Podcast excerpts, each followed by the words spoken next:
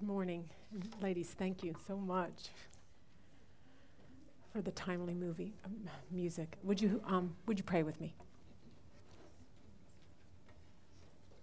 Father, I, I praise you that you have delivered us from fear. I praise you for that, and I, I agree with the songs that were sung, that, that I ask that you might heal our land. And Father, just come upon this place and bring us understanding to a hard topic. And we pray these things in the name of Jesus, amen. I was born and raised in Butler, Pennsylvania. That's just a little north of Pittsburgh. Until, um, and lived there with my whole extended family until about six weeks after the birth of my daughter. And then my husband was transferred to a little town known as Hurricane, West Virginia. And we enjoyed it there, and we were there for about five years when one day my husband showed up at the front door. Someone had dropped him off. He showed up at the front door and said, "I have been fired."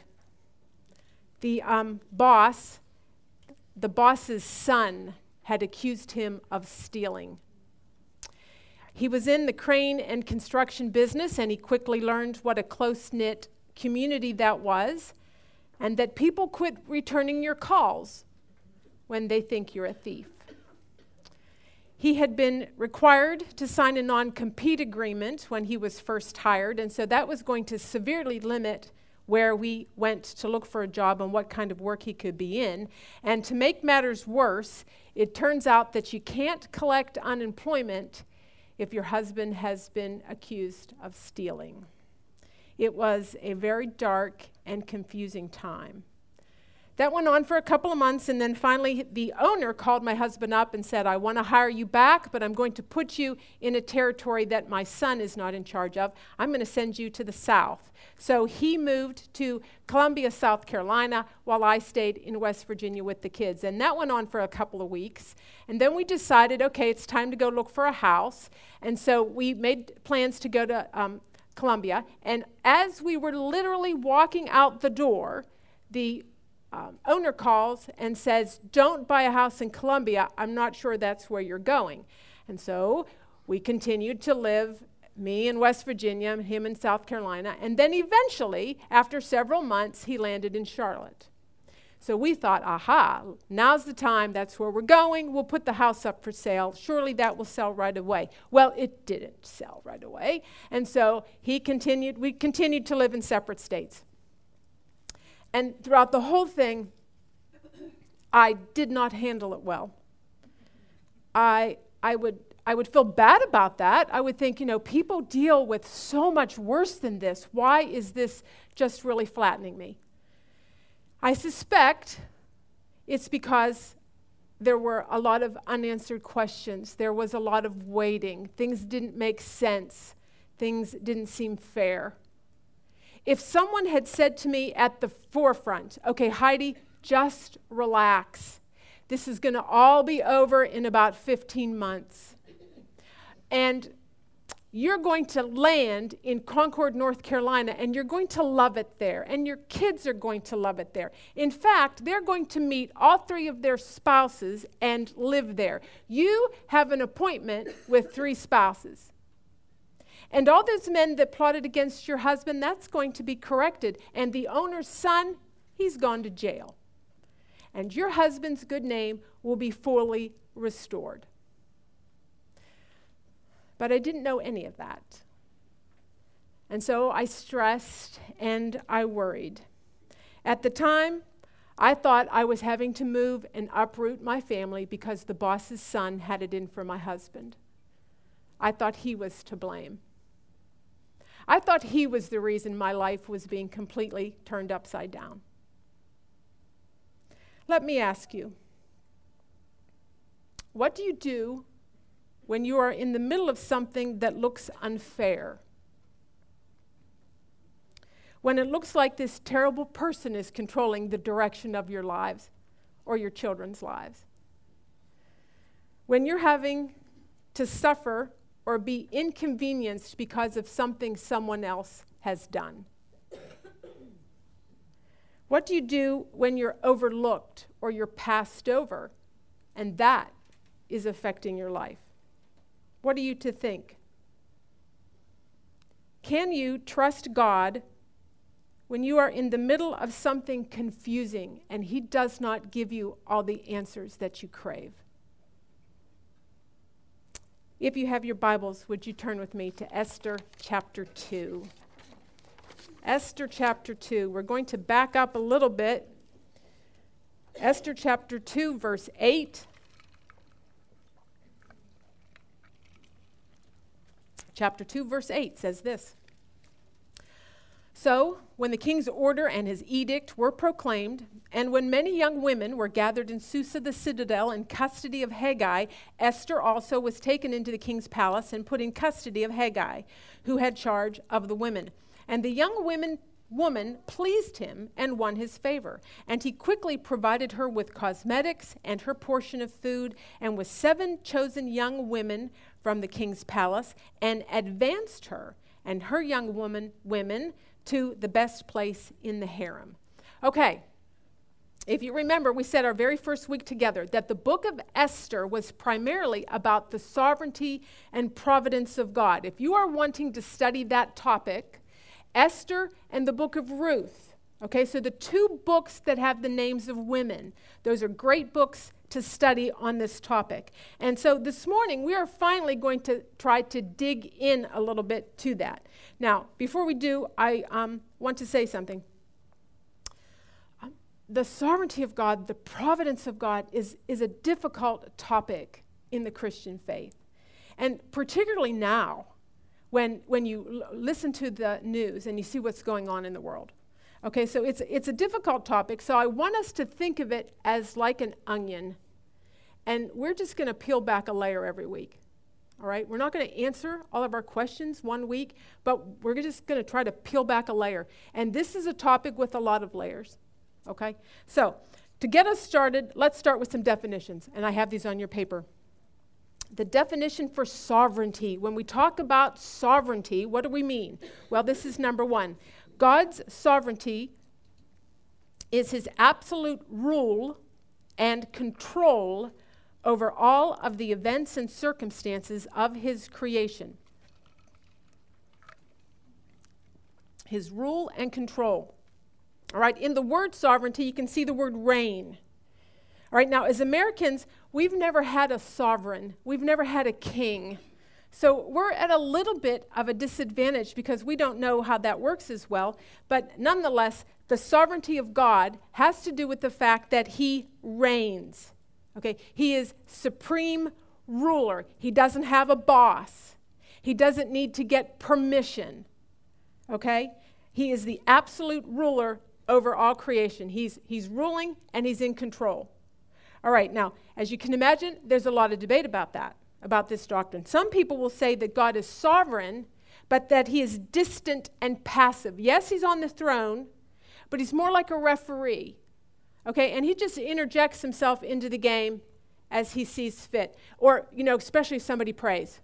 You know, then, then he might move and take action. But most of the time, he's letting the players play the game for themselves. All right, now, there's an actual name for that type of thinking, and I have this on your paper. It's number two. It is called deism, D E I S M. And it is the belief in the existence of a supreme being, specifically of a creator who, do, who does not intervene in the universe. All right? Uh, a deist likens God to a watchmaker. Okay, they say God is the great watchmaker. And you know, a watchmaker, he makes the watch, he winds it up, and then he lets it play out by himself. All right, that's the way the deist would see. A deist would say that God has a very hands-off approach when it comes to running the world. All right, now, I wanted to start with that because it's going to be the exact opposite of our next definition and, and what we're really going to park on today. And that is the word providence. And I have this on your paper. In English, number three, in English, it is from the word provide. That English word is made up of two Latin words, pro, meaning forward, or on behalf of, and vide, that's Latin to see. You get the words video and things like that from that. At first, you might think that that means that God is able to see in the future, to see forward. All right, but it but it, it doesn't. It means more. And I have this on your handout as well. It means to supply what is needed, to give sustenance or support. You see, the word see can mean more than just vision. All right, now let's say that before class I, I asked you, could you see to it that all the women get a handout this morning? Now, would I be telling you, listen, I want you to stand off to the side and use your eyes to watch and see as all the girls get their papers? No. It would mean that I'm asking you to have a very active role in making sure that everybody has a handout, okay? So that brings us to our next definition, and this is from Jerry Bridges. Number four, we're talking about providence now. God's providence is his constant care for and his absolute rule over all his creation for his own glory and the good of his people. All right, so the, we're distinguishing now a little between sovereignty and providence. Providence has to do with constant care and absolute rule. And I want you to notice the two objectives or the two purposes. It says for his own glory, and if you remember, we talked about this in week two, okay? For his own glory, and then secondly, for the good of his people. I would underline or circle both of those. For his own glory, for the good of his people. And what you're going to see is these two will always be in harmony. Okay? Now, I also want you to notice he's making a distinction about the people. He says, for his people. I'd underline that. We're talking God's people. We're talking people that have a saving, believing, covenant relationship with God. Okay? People that are called according to his purpose. All right, so we've got sovereignty. We learned that he is ruling actively over all his creation for his own glory and the good of his people. Now, what will that look like? Well, Esther is going to be a wealth of information to show us what that will look like. And so let's do a little recap, and then we're going to dig into our lesson this week. Last week, we talked about how all the women were gathered up for the beauty contest. And Esther is among one of those taken. We talked about all the beauty treatments that they had. In verse nine, we learned that she won his favor. She won the eunuch's favor. And apparently, she's put on the fast track. She is moved to the front of the line, uh, so to speak. Now, one writer claims that he finds favor. He looks upon her with favor because he looks at her and says, oh, yeah, the king is going to like this one. And so he wants to back the winning girl, and so he puts um, all of his weight behind her. Who knows? In any event, he's pouring all of his energy into Esther. All right, verse ten. Esther had not made known her people or kindred, for Mordecai had commanded her not to make it known. All right, now, I want you to remember, if you were Jewish, if you followed the Jewish law, it would have made you distinct from the Gentiles, or in this case, the Persians. You had foods you didn't eat. You had cleansing rituals. You had very distinct practices that would have made you um, stand apart from the other people. So when she is being told not to make known her people, she's basically being told, okay, listen, you need to blend in.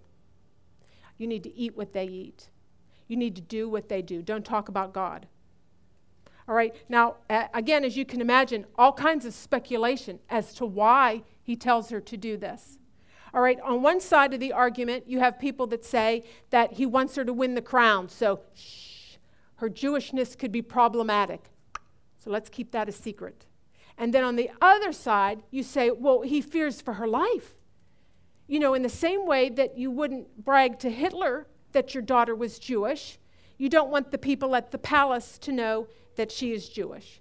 Okay, either way, um, ag- again, this is one of those places in the book of Esther where we're not given the moral explanation. It's not detailed for us.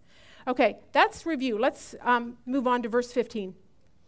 When the turn, verse fifteen, chapter two, when the turn came for Esther, the daughter of Abihail, Abihail, the uncle of Mordecai, who had taken her as his own daughter, to go into the king, she asked for nothing except what Haggai, the king's eunuch, who had charge of the women, ad- advised.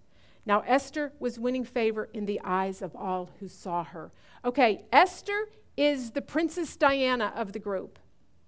Okay? Every, she's winning favor in the eyes of all who see her. Everyone she comes in contact with, she's, she's finding favor in their eyes. Now, this is significant because the atmosphere would have been very competitive. Okay, remember, the prize is that you marry the king of the great and mighty Persian kingdom. Okay, and the losers go and they spend their lives in confinement. We talked a little bit about this last week. I've never seen the show, but the creator of The Bachelor was asked if the contestants get along. Behind the scenes, is there a lot of camaraderie? And he said, a lot depends on the circumstances and how much is of a catch the bachelor is. When the man is sincerely looking for a wife, then it's sort of every woman for herself. Okay, well, in the book of Esther, the bachelor is the king of the Persian Empire, and he is sincerely looking for a wife. And so knowing that um, human nature hasn't really changed all that much, we can assume that there was rivalry and envy going on between the ladies, and yet we're told that Esther is finding favor with everyone she meets. Okay, that's a God thing. All right, we are also told that when it is her time to see the king, it arrives, she asked for nothing except what Haggai advised. All right, now that's a very wise thing to do because uh, this ain't his first rodeo. And uh, one teacher actually gives a more X-rated teaching on the passage and says that she is basically asking him, okay, sexually, erotically, you know what this guy likes. So what should I take with me? Okay. Now, um, who knows whether it was that sexual or not, but um, look at verse sixteen.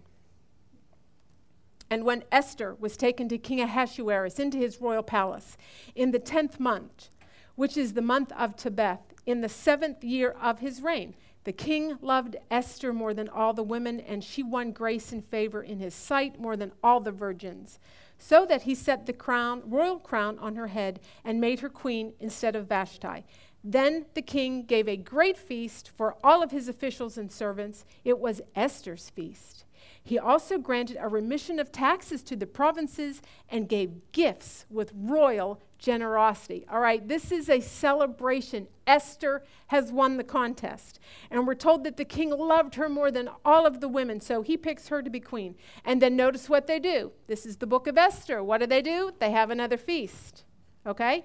And it says that this is Esther's feast, and the king, he's granting a time of forgiveness. Uh, he's giving them a tax break. He's giving royal gifts. Um, this is the kind of feast you would want. All right, Esther is made queen. We're told he loves her more than all the women, but apparently not enough to be monogamous. Look at verse nineteen. Now, when the virgins were gathered together the second time, Mordecai was sitting at the king's gate. Esther had not made known her kindred or her people, as Mordecai had commanded her, for Esther obeyed Mordecai just as when she was brought up by him. All right, once again, we're learning the king is adding to his harem. You know, harems aged. Those ladies got old. He probably needed to bring in some younger uh, women. And um, this time, we're told that Mordecai is sitting at the king's gate. And that can be an expression to mean that he is holding some type of official position at the court. Okay, that's some kind of civic, um, civic position. All right, we're also reminded again that once again, even though Esther is queen, she still is not revealed that she's Jewish. All right, verse twenty-one. In those days, as Mordecai was sitting at the king's gate, Bigthan and Teresh, two of the king's eunuchs who guarded the threshold, became angry and sought to lay hands on King Ahasuerus. And this came to the knowledge of Mordecai. And he told it to Queen Esther, and Esther told the king in the name of Mordecai. When the affair was investigated and found to be so, the men were both hanged on the gallows, and it was recorded in the book of the Chronicles in the presence of the king. All right. Mordecai, he learns of an assassination plot, and we're not told how, but it's giving us a taste of the loyalty of, of Mordecai. Okay, we're going to want to remember that. He just happens to get a job at the king's gate, and it just so happens, he just so happens to hear that two of the king's eunuch are planning to kill the king. All right, now, this is no big surprise that somebody would want to try to kill this king. All right, history will tell us that he will go on to be assassinated in his own bed in four sixty-five B C. But what is surprising is that Mordecai, Mordecai finds out. He reports it to the queen, and Mordecai is not rewarded. Okay, notice it even says that the affair was investigated and found to be true. Two men are hanged, and the whole thing is recorded in the presence of the king. Typically, Persian kings rewarded loyalty immediately and generously. You know, you wanted to be very good to the people that had your back. Okay, so the author is describing a very obvious situation in which Mordecai should have been rewarded, but there's nothing. Okay, he does something very loyal, does something very helpful, perhaps even risky. Okay, and yet, and yet there's there's no there's no pat on the back, there's no promotion, nothing, nada, zip. And that is setting us up for the next verse. Right? Esther chapter three, verse one says this. After these things, King Ahasuerus promoted Haman the Agagite, the son of Hamandatha, and advanced him and set his throne above all the officials who were there with him, who were with him. All right, just as the reader is expecting Mordecai to get promoted, this new guy shows up out of nowhere, and he gets a promotion. All right, we're told exactly what Mordecai did to deserve the praise and honor and recognition, but this guy, all the details are left out. All right, all we're told is what, um, not, we're not told what he did, we're just told that the king puts his throne above all the others. All right, verse two. And all of the king's servants who were at the king's gate bowed down and paid homage to Haman, for the king had so commanded concerning him. But Mordecai did not bow down or pay homage. Then the king's servant, who were at the king's gate, said to Mordecai, "Why do you transgress the king's command?" And when they spoke to him day after day, and he would not listen to them, they told Haman, in order to see whether Mordecai's words would stand, for he had told them that he was a Jew. And when Haman saw that Mordecai did not bow down or pay homage to him, Haman was filled with fury. But he disdained to lay hands on Mordecai alone. So, as they had made known to him the people of Mordecai, Haman sought to destroy all the Jews, the people of Mordecai, throughout the whole kingdom of Ahasuerus. All right. All kinds of reasons for why Mordecai does not bow down to Haman. All right. Um, on one, you have one side, they want to make him a role model. And they say that, well, he's being required to worship Haman. And he's a good Jew, and he only worships God, so that's why he doesn't bow down. Okay, then you have the flip side saying, hey, wait a minute, not so fast. He didn't have a problem bowing down to the king. What's being required of Mordecai is just basic respect to the people around the palace, and he's not bowing down. Nothing worshipful is being required of him, just basic uh, respect. So you have both sides um, uh, debating on that one. And again, this is just another one of those ambiguous statements in Esther that we're not really told. Now, the author doesn't tell us because it doesn't matter. All right, what matters is what happens next, and that is that it is the reason. It prompted Haman to seek to destroy the Jews. Okay, now this is probably a good time to talk about how, how um, the author labels Haman. All right, all throughout, Haman is called Haman the Agagite, and the author will use that five times. Now, if, if I started uh, this um, lesson out telling you I was from Butler, Pennsylvania, now if I managed to work that into the conversation four more times, you'd probably say, mm, yeah, I'm thinking she wants me to know she's from Butler, Pennsylvania. Okay, very, very similar thing going on here. Okay, the author wants the readers to know he's an Agagite. Haman the Agagite. This guy's an Agagite. Okay, he'll do it five times. Now, the original readers would be going, oh, yeah, okay, this makes sense. Okay, the original readers likely understood all that. Um, us, maybe not so much. Your book had some insights on it, and I have a, a little box on your paper about it. It's generally understood that Haman is a descendant of King Agag. King Agag was an Amalekite. And, and the Amalekites in the Old Testament are very interesting people because they're always showing up out of nowhere attacking the Israelites. And so God had, God had instructed, God had set these people apart for destruction because of the way they treated the Jews. All right, uh, over and over again, what you'll see is God will instruct the Jews to do something. He'll, he'll give a command on... on on something that they are to do, and then the Jews will begin to obey it. And just as they do, all of a sudden you'll have Amalekites coming out of nowhere, and they're trying to attack and battle the Jews. Now think about it. Who are they really battling? Their, their, their fight is against God, is it not? Okay, and so God, as we said, God will tell them that these are people that are to be set apart for destruction. We're going to talk more about that in the weeks to come. And a little side note here. Um, sometimes people will teach that the Amalekites are really a picture of the flesh, our flesh, the way our, our enemy, the flesh, and how we battle that. So that's something you can kind of uh, keep in the back of your mind. Um, for now, important thing that we want to understand is the Jews have a history with the Agagites, and it ain't good. Okay, they're enemies. All right, let's look at verse seven. Esther three, verse seven says this, "In the first month,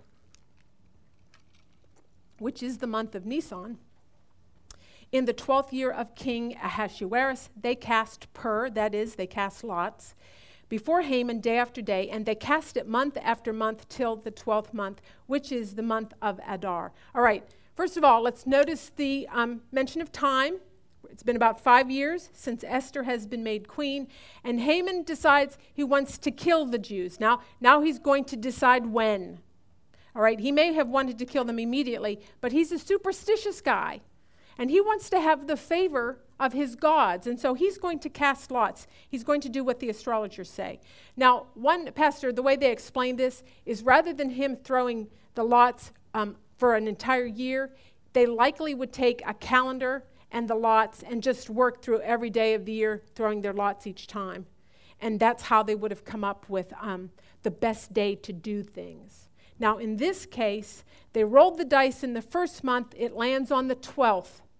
Right, so he's got twelve months to work out his plan, and that's going to be significant for the Jews as we go on. All right, the date's determined. Now he needs the king's permission. Let's pick up in verse eight. "Then Haman said to King Ahasuerus, 'There is a certain people scattered abroad and dispersed among the peoples in all the provinces of your kingdom. Their laws are different from those of every other people, and they do not keep the king's laws, so that it is not to the king's profit to tolerate them. If it please the king, let it be decreed that they be destroyed, and I will pay ten thousand talents of silver into the hands of those who have charge of the king's business, that they may put it into the king's treasuries.'"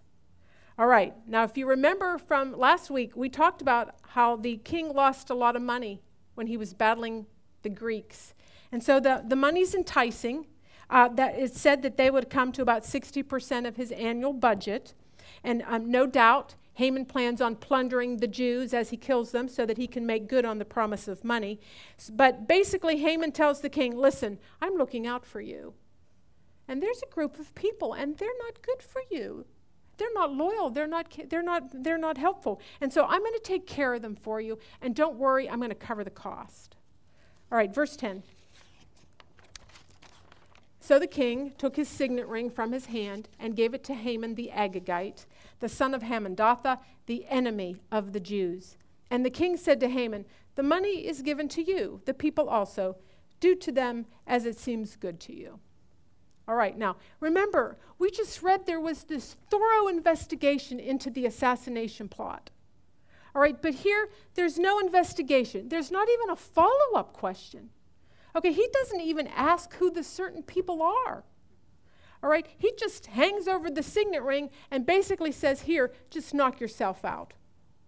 Okay, and as for the money, Some people think he's giving it back, all right? But he needs the money, all right? So it's probably what this is probably uh, better translated like uh, he's probably saying, "Hey, it's your money. You can spend it how you want." Okay? Now, verse twelve. Then the king's scribes were summoned on the thirteenth day of the first month, and an edict, according to all that Haman commanded, was written to the king's satraps and to the governors over all the provinces and to the officials of all the peoples, to every province in its own script and every people in its own language. It was written in the name of King Ahasuerus and sealed with the king's signet ring. Letters were sent by couriers to all the king's provinces with instruction to destroy, to kill, and to annihilate all Jews, young and old, women and children, in one day, the thirteenth day of the twelfth month, which is the month of Adar, and to plunder their goods. A copy of the document was to be issued as a decree in every province by proclamation to all the peoples to be ready for that day. Okay, a law is written, and it's in every language. And it's sent Pony Express style. They had a very elaborate Pony Express style back then. And it goes out to all twenty-seven provinces, all the different people, the different language groups. And we need to remember that the law of the Persians was irrevocable. Okay? So that means that the full force of the Persian Empire has just come upon the Jewish people. And here's the thing. There's a dirty little trick he did here. He made this, the law instructing the people, instructs the people of the land, not the armies, right? So it's the people. They're to destroy, kill, and annihilate all the Jews, babies, mothers, senior citizens, everybody. everybody. And here's the incentive. You get to keep their stuff, okay? They got a nicer house than you. Maybe they're your landlord, okay? Maybe they've got a thriving business. Well, the law says you get to kill them and keep their stuff. Okay? Verse fifteen. The couriers went out hurriedly by order of the king, and the decree was issued in Susa, the citadel. And the king and Haman sat down to drink, but the city of Susa was thrown into confusion. Do you remember the videos of the Planned Parenthood doctors as they described the harvesting of baby parts while they sipped on wine and ate their salads? Similar thing going on here. These two have just made a law to exterminate an entire people group, and then they sit down and they share a drink together. Okay, and it says, meanwhile, the city is thrown into confusion. Okay. We're going to stop there. There's a lot of good stuff in this chapter about the sovereignty of God, and we're going to try to just zoom on a couple. I have on your paper a verse. It is Proverbs sixteen thirty-three, and it says this: "The lot is cast into the lap, but its every decision is from the Lord."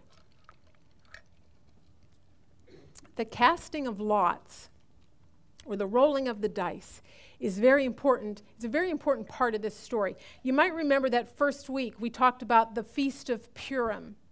Well, the, the uh, and because that's what the book of Esther explains. Well, Purim, Purim, Pur is the Hebrew word for lot.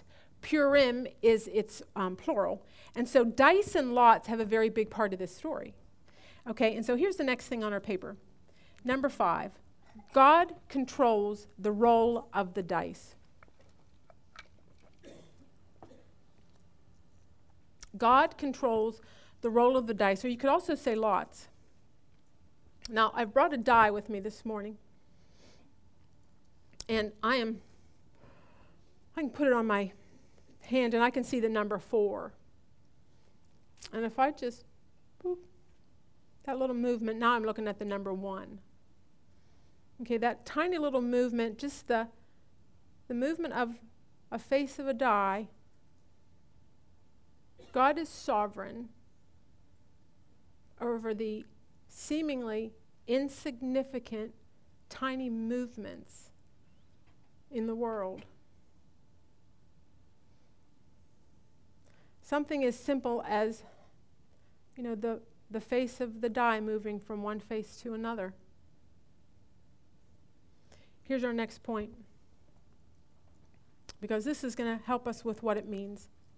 Number six, with God, nothing is random or surprising or by chance or by accident.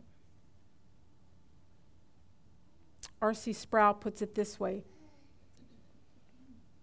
If there is one maverick molecule, then God is not God. If there is one maverick molecule, then God is not God. God controls the roll of the dice or the shooting of a bullet. Nothing is taking him by surprise. Nothing is random. Now, why is this so important? Well, to have a God that was otherwise would be pointless, but I'm, I'm going to give you a couple reasons that we're going to focus on today. Here's our next point, number seven.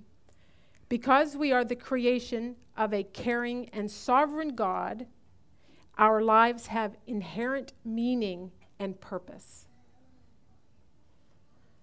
The fact that God is sovereign brings meaning to our lives. The popular day, modern day atheists tell us that there is no meaning, that there is no purpose in life, that you are the product of the natural evolutionary process. Okay, the Bible tells us the exact opposite. It tells us that God controls the roll of the dice, and that nothing is random, and that nothing is by chance. Which brings us to our next point. Number eight.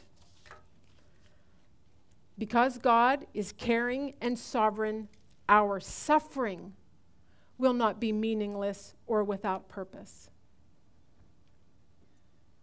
Our suffering. Because God is sovereign, our suffering can have meaning and purpose. Timothy Keller talks a lot about this. He explains that anthropologists say that our Western secular culture is the worst culture in the history of the world at helping people face suffering. Our culture, the worst ever. Now, why do you think the reason for that is? Well, because our Western secular culture says there is no meaning in suffering. Our Western culture says it puts the emphasis on the here and now and enjoying the moment. And it has no place for suffering. It says it's random. All right, but you see, the Bible says that God is sovereign over the roll of the dice. The suffering, the trials, the inconveniences, they are not random. The sovereignty of God gives them meaning and purpose. When my daughter was probably in about the eighth or the ninth grade, the youth was supposed to have a special semi-formal event. It's one of those times where everybody gets dressed up, and they either had dinner or, or prom or some kind of like youth group version of that. And so we went out and to do some shopping and picked out a dress. And of course, it was going to have to be a dress that her father approved of. And then she had two older brothers, and she had to get by both of them as well. And um, but we found one. We found a, a dress. It was really cute. It covered all the right places. And she seemed to be genuinely excited about it. And then um, on the night of the party came, most of all the other girls showed up wearing dresses that were showing a lot more skin. They were shorter and strappier and just that kind of thing. And um, she wasn't really surprised about that. But what upset her was the amount of attention and all the compliments that they seemed to be getting from the youth leaders. Um, so she came, the adult youth leaders. So she came home very, very downcast, just very discouraged and downcast. She claimed that she had not received one compliment on her outfit. And instead, she spent the night listening to hear the leaders fuss and compliment about all the other girls' dresses that were far less modest. I um, don't know exactly what happened. All I know is that my daughter came home feeling very unattractive and very discouraged. And so, as she was explaining the evening to me, I tried to give her some godly advice. I said, honey, you were not dressing for them. You were not dressing to please them. You were dressing to please the Lord. He was your audience. Um, that's what I told her. Here's what I was thinking. Oh, man, youth leaders. I mean, seriously, could you not have given the girl one stinky little compliment? I mean, just a little, oh, honey, you look lovely tonight. I mean, seriously, that would have, oh, are you trying? Are you trying to encourage modesty? Because one little thing like that would have made such an impact on the girl. And then, of course, I started barking to God. Lord, Lord, can, can you help me down here? I mean, I am trying. I'm trying to teach her to dress to honor you in her appearance. Can you help a mother out? Let me ask you, what do you do when your child is overlooked? Or your husband? Or say someone else gets the promotion over him and he's clearly more um, deserving. Or what about you? Maybe you're passed over and your good deeds don't get the appreciation or the applause or the attention that you deserve. In fact, maybe it seems like all the wrong people are being honored and getting ahead. And you're being trampled. And quite frankly, nothing really makes sense. What do you do? Do you take matters into your own hands? Do you fire off an email to that coach or that teacher, giving them a piece of your mind, explaining the injustice? Maybe you just skip all that and go straight to Facebook and make your case. Or do you stop to consider that God is sovereign over the throw of the dice, over the seemingly random events of your life, and that maybe that incident is for a purpose that you don't yet understand? Or maybe that incident is a piece of a bigger story. Now, am I saying that you don't act or that you don't do anything at all? No, we're going to actually talk a lot about that in the weeks ahead. But you see here in chapter two, Mordecai is completely unrewarded. He's unappreciated. He's not only overlooked, but his mortal enemy is promoted, and then that enemy begins to plot against him, to kill him and all of his people. And so by chapter three, things are so dark. It says the whole city is in a state of confusion. The whole city is in a state of chaos. But you see, they don't know that that oversight in chapter two is going to be used to completely turn things around in chapter six. They, they don't know that the oversight, that the injustice, that the wrong suffered in chapter two is going to become a key piece of his story in chapter six. And by chapter nine, he's going to be exalted beyond his wildest imaginations. But you see, in chapter two, he doesn't know that.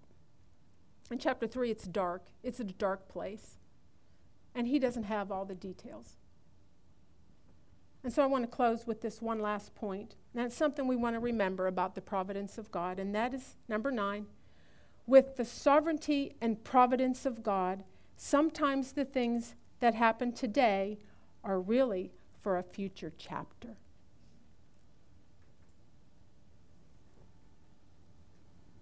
Would you pray with me? Oh, Lord, this is a hard thing to take in, that you control even the roll of the dice. And I pray that you'll just help us begin to wrap our minds around this I pray that it'll be something that we find comfort in soon. But until then, Father, I just pray that you're just with all these women as they wrestle through all of this. And Father, we ask and pray all these things in the name of Jesus. Amen.